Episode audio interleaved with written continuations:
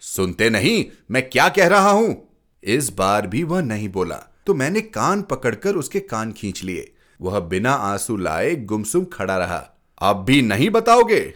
वह डर के मारे पीला हो आया, लेकिन बोल नहीं सका। मैंने ज़ोर से बुलाया, बंसी, यहाँ आओ। इनको ले जाकर कोठरी में बंद कर दो। आप सुन रहे हैं कहानी जानी अनजानी। पीयूष अग्रवाल के साथ। चलिए, आज की कहानी का सफ़र शुरू करते हैं।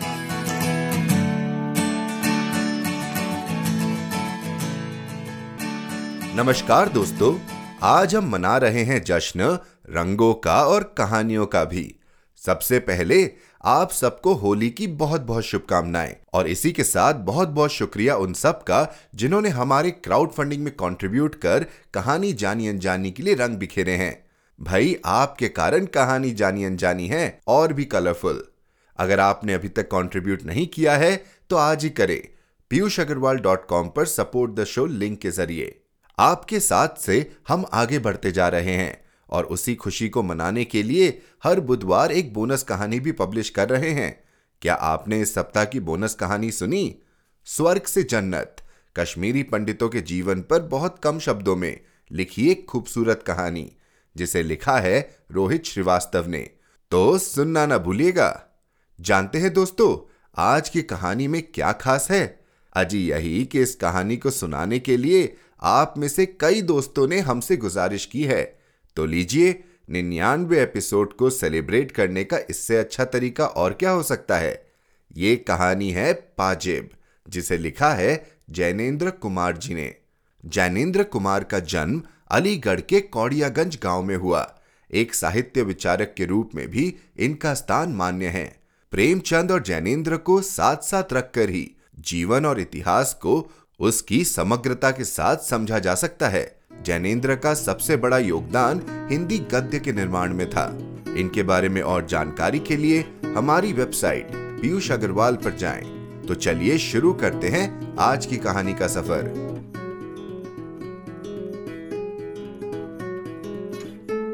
पाजेब जैनेन्द्र कुमार।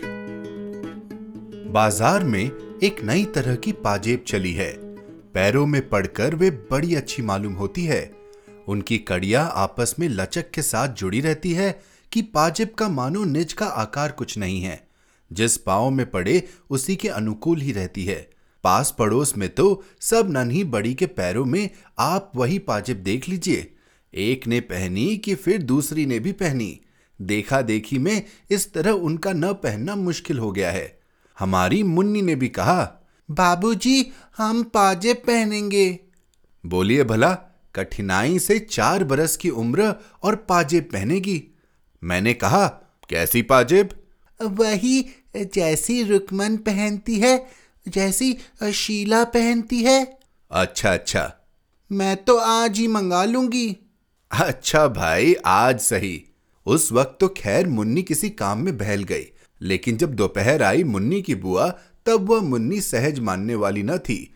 बुआ ने मुन्नी को मिठाई खिलाई और गोद में लिया और कहा अच्छा तो तेरी पाजेब अब के इतवार को ज़रूर लेती आऊँगी. इतवार को बुआ आई और पाजेब ले आई। मुन्नी पहनकर खुशी के मारे यहाँ से वहाँ ठुमकती फिरी। रुकमन के पास गई और कहा, ए, देख रुकमन, मेरी पाजेब। शीला को भी अपनी पाजेब दिखाई। सबने पाजेब पहनी देखकर उसे प्यार किया और तारीफ़ की। सचमुच वह चांदी की सफ़ेद दो तीन लड़ियों सी टखनों के चारों ओर लिपट लिपटकर चुपचाप बिछी हुई। बहुत ही सुघड़ लग रही थी और बच्ची की खुशी का ठिकाना न था। और हमारे महाशय आशुतोष, जो मुन्नी के बड़े भाई थे, पहले तो मुन्नी को सजी बजी देखकर बड़े खुश हुए। वह हाथ पकड़कर अपनी बढ़िया मुन्नी को पाजेब सहित दिखाने के लिए आसपास ले गए। मुन्नी की पाजेब का गौरव उन्हें अपना ही मालूम होता था। वह खूब हंसे और ताली पीटी। लेकिन थोड़ी देर बाद वह ठुमकने लगे कि मुन्नी को पाजेब दी, सो हम भी बाईसाइकिल लेंगे। बुआ ने कहा अच्छा बेटा, अब के जन्मदिन को तुझे बाईसाइकिल दिलवाऊँगी। आशुतोष बाबू ने कहा, हम तो अभी लेंगे। बुआ ने कहा, छी छी, तू कोई लड़की है?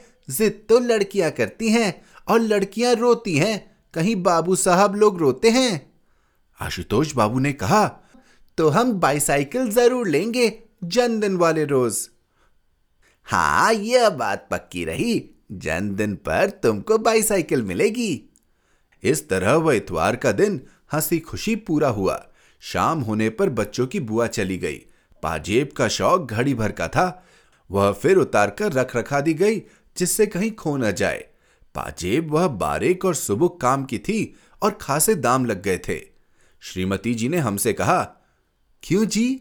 लगती तो अच्छी है। मैं भी अपने लिए बनवा लूँ? क्यों ना बनवाओ? तुम कौन चार बरस की नहीं हो? खैर, यह हुआ। पर मैं रात को अपनी मेज पर था कि श्रीमती ने आकर कहा, ओ जी, तुमने पाजेब तो नहीं देखी? मैंने आश्चर्य से कहा, क्या मतलब? देखो, यहाँ मेज बेस पर तो नहीं है। एक तो है, पर दूसरे पैर की मिलती नहीं है। जाने कहाँ गई? अरे जाएगी कहाँ? यहीं कहीं देख लो, मिल जाएगी। उन्होंने मेरे मेज के कागज़ उठाने धरने शुरू किए और अलमारी की किताबें टटोल डालने का भी मंसूबा दिखाया। अरे ये क्या कर रही हो? यहाँ वह कहाँ से आएगी? जवाब में वह मुझी से पूछने लगी कि फिर कहाँ है? तुम्ही ने तो रखी थी, कहाँ रखी थी? अरे दोपहर के बाद कोई दो बजे उतार कर दोनों को अच्छी तरह संभाल कर उस नीचे वाले बक्स में रख दी थी। अब देखा तो एक है दूसरी गायब है। अरे तो चलकर वह इस कमरे में कैसे आ जाएगी? भूल हो गई होगी। एक रखी होगी एक वहीं कहीं फर्श पर छूट गई होगी। देखो मिल जाएगी। कहीं जा नहीं सकती। इस पर श्रीमती कहा सुना करने लगी। तुम तो ऐसे ही हो खुद लापरवाह हो दोष उल्टे मुझे देते हो। कह तो रही हूँ कि मैंने दोनों संभाल कर रखी थी। संभाल कर रखी थी तो फिर यहाँ वहाँ क्यों देख रही हो? जहाँ रखी थी वहीं से ले लो ना। वहाँ नहीं है तो फिर किसी ने निकाली ही होगी। मेरा भी यही ख्याल हो रहा है। हो ना हो बंसी नौकर ने निकाली हो। मैंने रखी तब वह वहाँ मौजूद था। तो उससे पूछा वह तो साफ़ इनकार कर रहा है। तो फिर? तो फिर मैं क्या बताऊँ? तुम्हें तो किसी बात की फ़िक्र ही नहीं। डांट कर कहते क्यों नहीं हो? उसी बंसी को बुलाकर ज़रूर पाजेब उसी ने ली है। अच्छा तो उसे क्या कहना होगा? यह कहूँ कि ला भाई पाजेब दे। श्रीमती झल्ला कर बोली, हो चुका सब कुछ तुमसे। तुम्ही ने तो उस नौकर की जात को शहजोर बना रखा है। डांट न फटकार, नौकर ऐसे सिर न चढ़ेंगे तो क्या होगा? कह तो रही हूँ कि किसी ने उस बक से निकाला ही है और सोलह में पंद्रह आने यह बंसी है। सुनते हो या नहीं वही है। मैंने कहा मैंने बंसी से पूछा था उसने नहीं ली मालूम होती। इस पर श्रीमती ने कहा तुम नौकरों को नहीं जानते ये बड़े छठे होते हैं। बंसी चोर ज़रूर है नहीं तो क्या फरिश्ते लेने आते? तुमने आशुतोष से भी पूछा? पूछा था वह तो खुद ट्रंक और बक्स के नीचे घुस घुस कर खोज लगाने में मेरी मदद करता रहा है। वह नहीं ले सकता। उसे पतंग का बड़ा शौक है। तुम तो उसे बताते बरचते कुछ हो नहीं। उम्र होती जा रही है। वह यूँ ही रह जाएगा। तुम ही हो उसे पतंग की शय देने वाले। अरे, जो कहीं पाजे भी पड़ी मिल गई हो तो? अरे, नहीं नहीं। मिलती तो वह बता देता ना। खैर बातों बातों में मालूम हुआ कि उस शाम आशुतोष, पतंग और डोर का पिन्ना नया लाया है। श्रीमती ने कहा, यह तुम ही हो जिसने पतंग की इतनी इजाज़त दी। बस सारे दिन पतंग पतंग, यह नहीं कि कभी उसे बिठाकर सबक की भी कोई बात पूछो। मैं सोचती हूँ कि एक दिन तोड़ ताड़ दूँ उसकी सब डोर और पतंग। अरे, छोड़ो, कल सवेरे पूछताछ करेंगे। सवेरे बुलाकर मैंने गंभीरता से उससे पूछा, क्यों बेटा, एक पाजेब नहीं मिल रही है? तुमने तो नहीं देखी? वह गुम हो गया। जैसे नाराज़ हो, उसने सिर हिलाया कि उसने नहीं ली, पर मुँह नहीं खोला। मैंने कहा, देखो बेटा, ली हो तो कोई बात नहीं, सच बता देना चाहिए। उसका मुँह और भी फूल गया और वह गुमसुम बैठा रहा।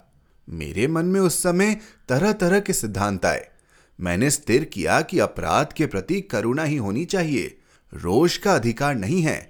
प्रेम से ही अपराध वृत्ति को जीता जा सकता है। आतंक से उसे दबाना ठीक नहीं है। बालक का स्वभाव कोमल होता है और सदा ही उससे स्नेह से व्यवहार करना चाहिए, इत्यादि। मैंने कहा, अब बेटा आशुतोष, तुम घबराओ नहीं। सच कहने में घबराना नहीं चाहिए। ली हो तो खुलकर कह दो। बेटा, हम कोई सच कहने की सजा थोड़े ही दे सकते हैं, बल्कि बोलने पर तो इनाम मिला करता है। आशुतोष तब बैठा सुनता रहा। उसका मुँह सूजा था। वह सामने मेरी आँखों में नहीं देख रहा था। रह रहकर उसके माथे पर बल पड़ते थे। क्यों बेटा? तुमने ली तो नहीं? उसने सिर हिलाकर क्रोध से अस्थिर और तेज आवाज़ में कहा, मैंने नहीं ली नहीं ली नहीं ली। यह कहकर वह रोने को हो आया, पर रोया नहीं। आँखों में आँसू रोक लिए। उस वक्त मुझे प्रतीत हुआ, उग्रता दोष का लक्षण है। मैंने कहा, देखो बेटा, डरो नहीं।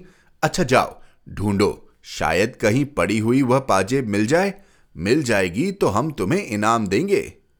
वह चला गया और दूसरे कमरे में जाकर पहले तो एक कोने में खड़ा हो गया। कुछ देर चुपचाप खड़े रहकर वह फिर यहाँ वहाँ पाजेब की तलाश में लग गया। श्रीमती आकर बोली, आशु से तुमने पूछ लिया? क्या ख्याल है? संदेह तो मुझे होता है नौकर का तो काम यह है नहीं। नहीं जी आशु भला क्यों लेगा? मैं कुछ बोला नहीं। मेरा मन जाने कैसे गंभीर प्रेम के भाव से आशुतोष के प्रति उमड़ रहा था। मुझे ऐसा मालूम होता था कि ठीक इस समय आशुतोष को हमें अपनी सहानुभूति से वंचित नहीं करना चाहिए, बल्कि कुछ अतिरिक्त स्नेह इस समय बालक को मिलना चाहिए। मुझे यह एक भारी दुर्घटना मालूम होती थी। मालूम होता था कि अगर आशुतोष ने चोरी की है तो उसका इतना दोष नहीं है, बल्कि यह हमारे ऊपर बड़ा भारी इल्ज़ाम है। बच्चे में चोरी की आदत भयावह हो सकती है, लेकिन बच्चे के लिए वैसी लाचारी उपस्थित हो आई, यह और भी कहीं भयावह है। यह हमारी आलोचना है। हम उस चोरी से बरी नहीं हो सकते, मैंने बुलाकर कहा। अच्छा सुनो देखो मेरी तरफ़, देखो। यह बताओ कि पाजेब तुमने छुन्नू को दी है ना? वह कुछ देर कुछ नहीं बोला। उसके चेहरे पर रंग आया और गया। मैं एक एक छाया ताड़ना चाहता था। मैंने आश्वासन देते हुए कहा, अरे, डरने की कोई बात नहीं। हाँ हाँ बोलो, डरो नहीं। ठीक बताओ बेटे, कैसा हमारा सच्चा बेटा है? मानो बड़ी कठिनाई के बाद उसने अपना सिर हिलाया। मैंने बहुत खुश होकर कहा दी है ना छुन्नू को? उसने सिर हिला दिया। अत्यंत सांत्वना के स्वर में स्नेहपूर्वक मैंने कहा, मुँह से बोलो, छुन्नू को दी है। हाँ। मैंने अत्यंत हर्ष के साथ दोनों बाहों में लेकर उसे उठा लिया। कहा कि, ऐसे ही बोल दिया करते हैं अच्छे लड़के। आशु हमारा राजा बेटा है। गर्व के भाव से उसे गोद में लिए लिए मैं उसकी माँ की तरफ़ गया। उल्लास पूर्वक बोला, देखो, हमारे बेटे ने सच कबूल किया है। पाजेब उसने छुन्नू को दी है। सुनकर माँ उसकी बहुत खुश हो आई। उन्होंने उसे चूमा। बहुत शाबाशी दी और उसकी बलैया लेने लगी। आशुतोष भी मुस्कुरा आया। अगरचे एक उदासी भी उसके चेहरे से दूर नहीं हुई थी। उसके बाद अलग ले जाकर मैंने बड़े प्रेम से पूछा पाजेब छुन्नू के पास है ना? जाओ, मांग ला सकते हो उससे। आशुतोष मेरी ओर देखता हुआ बैठा रहा। मैंने कहा, जाओ बेटा, ले आओ। उसने जवाब में मुँह नहीं खोला। मैंने आग्रह किया तो वह बोला, छुन्नू के पास नहीं हुई तो वह कहाँ से देगा? मैंने कहा, अरे तो जिसको उसने दी होगी उसका नाम बता देगा। सुनकर वह चुप हो गया। मेरे बार बार कहने पर वह यही कहता रहा कि, पाजेब छुन्नू के पास न हुई तो वह देगा कहाँ से? अंत में हारकर मैंने कहा, वह कहीं तो होगी। अच्छा तुमने कहाँ से उठाई थी?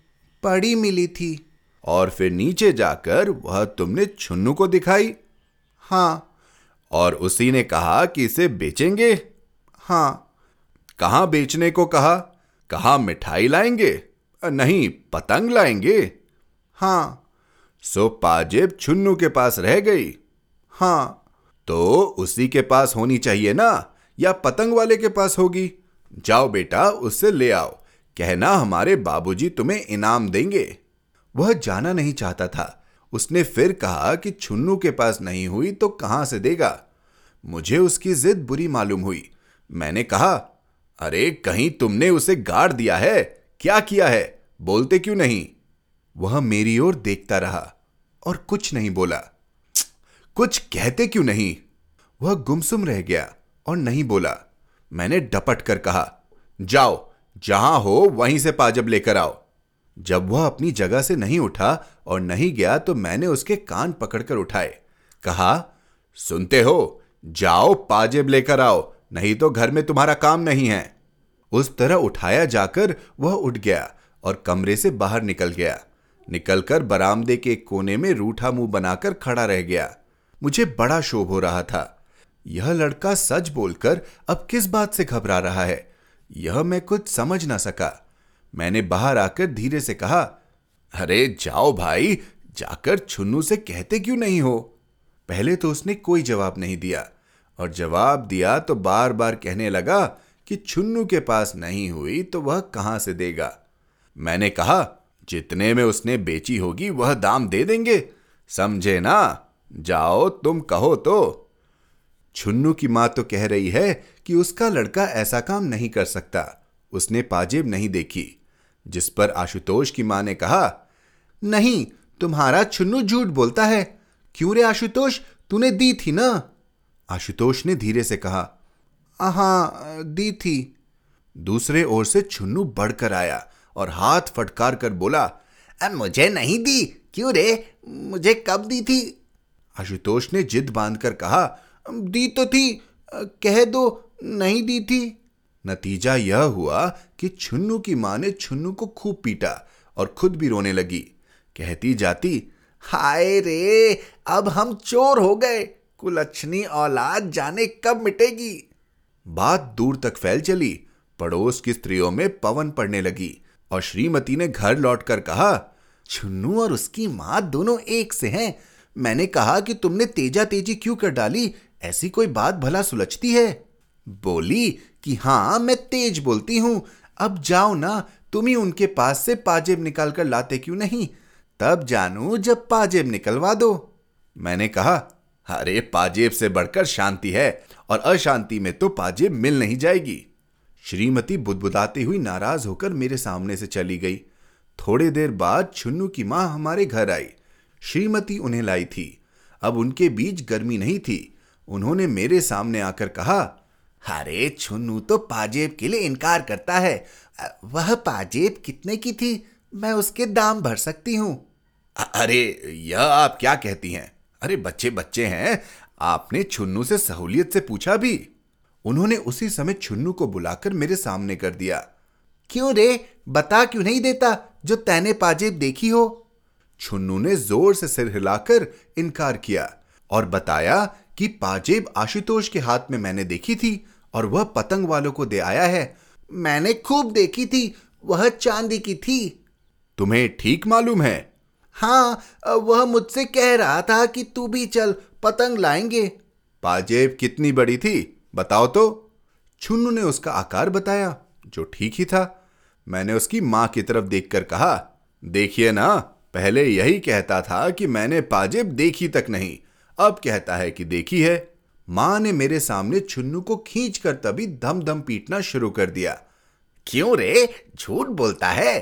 तेरी चमड़ी ना उधेड़ू तो मैं नहीं। मैंने बीज बचाव करके छुन्नू को बचाया। वह शहीद की भांति पिटता रहा था। रोया बिल्कुल नहीं और एक कोने में खड़े आशुतोष को जाने किस भाव से देख रहा था। खैर, मैंने सबको छुट्टी दी। कहा, जाओ बेटा छुन्नू, खेलो। उसकी माँ को कहा, आप उसे मारिएगा नहीं और पाजेब कोई ऐसी बड़ी चीज़ नहीं है। छुन्नू चला गया। तब उसकी माँ ने पूछा, आप उसे कुसुरवार समझते हैं? मैंने कहा, मालूम तो होता है कि उसे कुछ पता है और वह मामले में शामिल है। इस पर छुन्नू की माँ ने पास बैठी हुई मेरी पत्नी से कहा, चलो बहन जी, मैं तुम्हें अपना सारा घर दिखाई देती हूँ। एक एक चीज़ देख लो। होगी पाजेब तो जाएगी कहाँ? अरे छोड़िए भी, बेबात को बात बढ़ाने से क्या फ़ायदा? सो जो त्यो मैंने उन्हें दिलासा दिया, नहीं तो वह चुन्नू को पीट पाट हाल बेहाल कर डालने का प्रण ही उठाई ले रही थी। कुलच्छनी आज उसी धरती में नहीं गाड़ दिया तो मेरा नाम नहीं। खैर, जिस तिस भांति बखेड़ा टला, मैं इस झंझट में दफ्तर भी समय पर नहीं जा सका। जाते वक्त श्रीमती को कह गया देखो, आशुतोष को धमकाना मत। प्यार से सारी बातें पूछना, धमकाने से बच्चे बिगड़ जाते हैं और हाथ कुछ नहीं आता, समझी ना? शाम को दफ्तर से लौटा तो श्रीमती से सूचना दी कि आशुतोष ने सब बतला दिया है। ग्यारह आने पैसे में वह पाजे पतंग वाले को दे दी है। पैसे उसने थोड़े थोड़े करके देने को कहा है। पाँच आने जो दिए वह छुन्नू के पास हैं। इस तरह रत्ती रत्ती बात उसने कह दी है। कहने लगी, मैंने बड़े प्यार से पूछ पूछ कर यह सब उसके पेट से निकलवाया है। दो तीन घंटे में मगज मारती रही। हाय राम, बच्चे का भी क्या जी होता है? मैं सुनकर खुश हुआ। मैंने कहा, अरे चलो अच्छा है। अब पाँच आने भेजकर पाजे मंगवा लेंगे। लेकिन यह पतंग वाला भी कितना बदमाश है। बच्चों के हाथ से ऐसी चीज़ें लेता है। उसे पुलिस में दे देना चाहिए। चक्का कहीं का। आशुतोष कहाँ है? यहीं बाहर ही कहीं खेल खाल रहा होगा। बंसी जाकर उसे बुला तो लाओ। बंसी गया और उसने आकर कहा कि वे अभी आते हैं। क्या कर रहा है? हाँ, मालिक छुन्नू के साथ गिल्ली डंडा खेल रहे हैं। थोड़ी देर में आशुतोष आया। तब मैंने उसे गोद में लेकर प्यार किया। आते आते उसका चेहरा उदास हो गया और गोद में लेने पर भी वह कोई विशेष प्रसन्न नहीं मालूम हुआ। उसकी माँ ने खुश होकर कहा, आशुतोष ने सब बातें अपने आप पूरी पूरी बता दी है। हमारा आशुतोष बड़ा सच्चा लड़का है। आशुतोष मेरी गोद में टिका रहा, लेकिन अपनी बड़ाई सुनकर भी उसको कुछ हर्ष नहीं हुआ। ऐसा प्रतीत होता था। मैंने कहा, आओ चलो, अब क्या बात है? क्यों हज़रत? तुमको पाँच ही आने तो मिले हैं ना? हमसे पाँच आने मांग लेते तो क्या हम न देते? सुनो अब से ऐसा मत करना बेटे। कमरे में जाकर मैंने उससे फिर पूछताछ की। क्यों बेटे? पतंग वाले ने पाँच आने तुम्हें दिए हैं ना? हाँ। और वह छुन्नू के पास है ना? हाँ। अभी तो उसके पास होंगे ना? नहीं। खर्च कर दिए? नहीं। नहीं खर्च किए? हाँ। खर्च किए कि नहीं किए? उस ओर से प्रश्न करने पर वह मेरी ओर देखता रहा। उत्तर नहीं दिया। बताओ, खर्च कर दिए कि अभी हैं? जवाब में उसने एक बार हाँ कहा तो दूसरी बार नहीं कहा। मैंने कहा, अरे तो यह क्यों नहीं कहते कि तुम्हें नहीं मालूम है? हाँ। बेटा, मालूम है ना? हाँ। पतंग वाले से पैसे छुन्नू ने लिए है ना? हाँ। तुमने क्यों नहीं लिए? वह चुप। अच्छा इकन्या कितनी थी, बोलो। दो। बाकी पैसे थे? हाँ। दुअन्नी थी? हाँ। मुझे क्रोध आने लगा डपट कर कहा सच क्यों नहीं बोलते जी? सच बताओ कितनी कन्या थी और कितना क्या था? वह गुमसुम खड़ा रहा कुछ नहीं बोला। बोलते क्यों नहीं? वह नहीं बोला। सुनते हो बोलो नहीं तो। आशुतोष डर गया और कुछ नहीं बोला। सुनते नहीं मैं क्या कह रहा हूँ? इस बार भी वह नहीं बोला तो मैंने कान पकड़कर उसके कान खींच लिए। वह बिना आँसू लाए गुमसुम खड़ा रहा। अब भी नहीं बताओगे? वह डर के मारे पीला हो आया, लेकिन बोल नहीं सका। मैंने ज़ोर से बुलाया, बंसी, यहाँ आओ। इनको ले जाकर कोठरी में बंद कर दो। बंसी नौकर उसे उठाकर ले गया और कोठरी में मून दिया। दस मिनट बाद फिर उसे पास बुलवाया। उसका मुँह सूजा हुआ था। बिना कुछ बोले उसके ओठ हिल रहे थे। कोठरी में बंद होकर भी वह रोया नहीं। मैंने कहा, क्यों रे? अब तो अकल आई। वह सुनता हुआ गुमसुम खड़ा रहा। अच्छा पतंग वाला कौन सा है? दाई तरफ़ का चौराहा वाला? उसने कुछ ओटो में ही बड़बड़ा दिया, जिसे मैं कुछ समझ ना सका। वह चौराहे वाला? बोलो। हाँ। देखो, अपने चाचा के साथ चले जाओ। बता देना कि कौन सा है, फिर उसे स्वयं भुगत लेंगे। समझते हो ना? यह कहकर मैंने अपने भाई को बुलवाया। सब बात समझा कर कहा, देखो पाँच आने के पैसे ले जाओ। पहले तुम दूर रहना। आशुतोष पैसे ले जाकर उसे देगा और अपनी पाजेब मांगेगा। अव्वल तो यह पाजेब लौटा ही देगा। नहीं तो उसे डांटना और कहना कि तुझे पुलिस के सुपुर्द कर दूँगा। बच्चे से माल ठगता है, समझे? नरमी की ज़रूरत नहीं है। और आशुतोष, अब जाओ, अपने चाचा के साथ जाओ। वह अपनी जगह पर खड़ा था। सुनकर भी टस से मस होता दिखाई नहीं दिया। नहीं जाओगे? उसने सिर हिला दिया कि नहीं जाऊँगा। मैंने तब उसे समझा कर कहा, अरे भैया, घर की चीज़ है, दाम लगे हैं। भला पाँच आने में रुपयों का माल किसी के हाथ खो दोगे? जाओ, चाचा के संग जाओ। तुम्हें कुछ नहीं कहना होगा। हाँ पैसे दे देना और अपनी चीज़ वापस मांग लेना। दे तो दे, नहीं दे तो नहीं दे। तुम्हारा इससे कोई सरोकार नहीं। सच है ना बेटे? अब जाओ। पर वह जाने को तैयार ही नहीं दिखा। मुझे लड़के की गुस्ताखी पर बड़ा बुरा मालूम हुआ। इसमें बात क्या है? इसमें मुश्किल कहाँ है? समझा कर बात कर रहे हैं तो समझता ही नहीं, सुनता ही नहीं। क्यों रे? नहीं जाएगा? उसने फिर सिर हिला दिया कि नहीं जाऊँगा। मैंने प्रकाश अपने छोटे भाई को बुलाया। प्रकाश, इसे पकड़ कर ले जाओ। प्रकाश ने उसे पकड़ा और आशुतोष अपने हाथ पैर से उसका प्रतिकार करने लगा।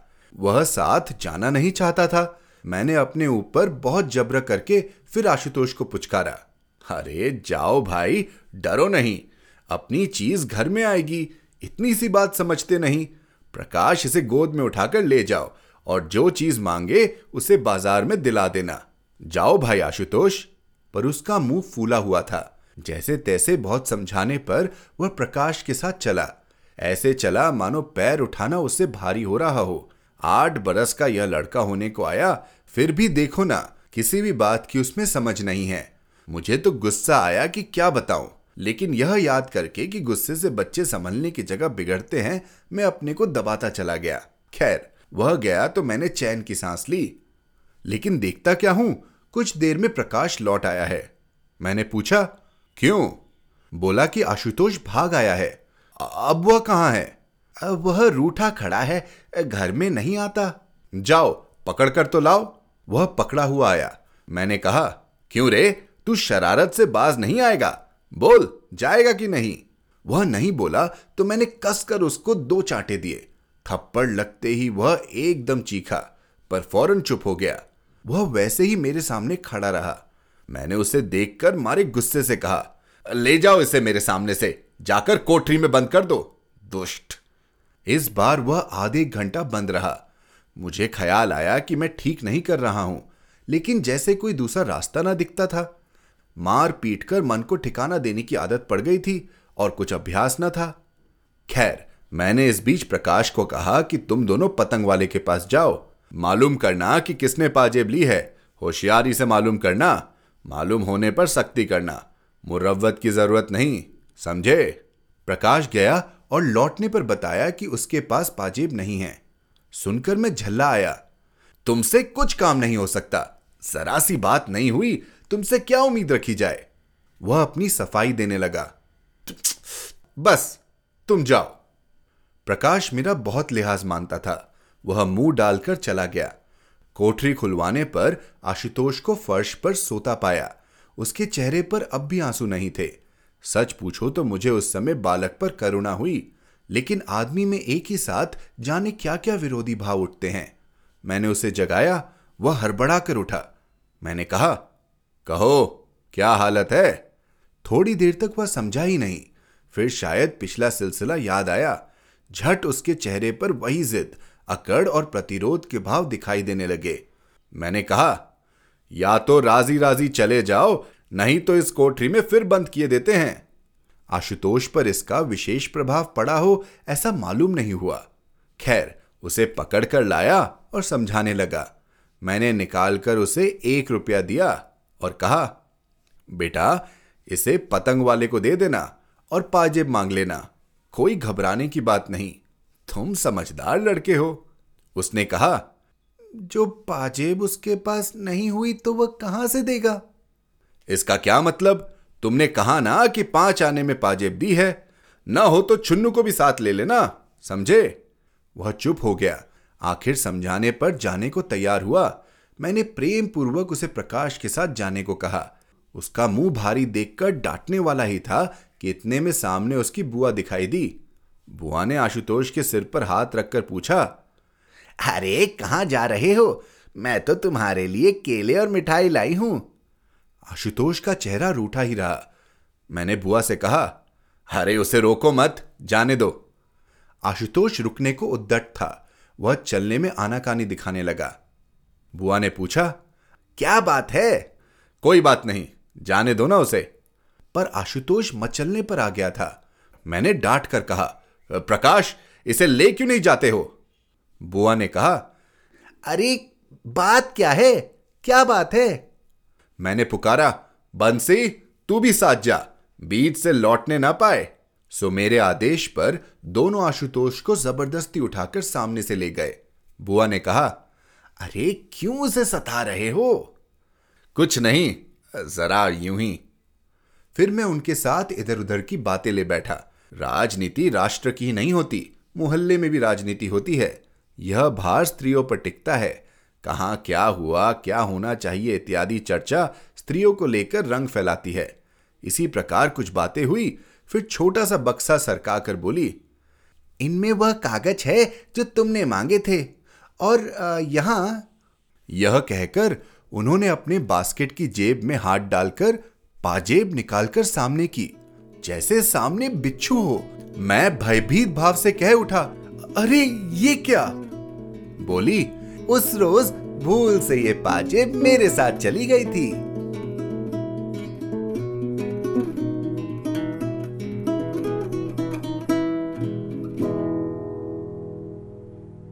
तो दोस्तों, कैसी लगी आपको आज की कहानी?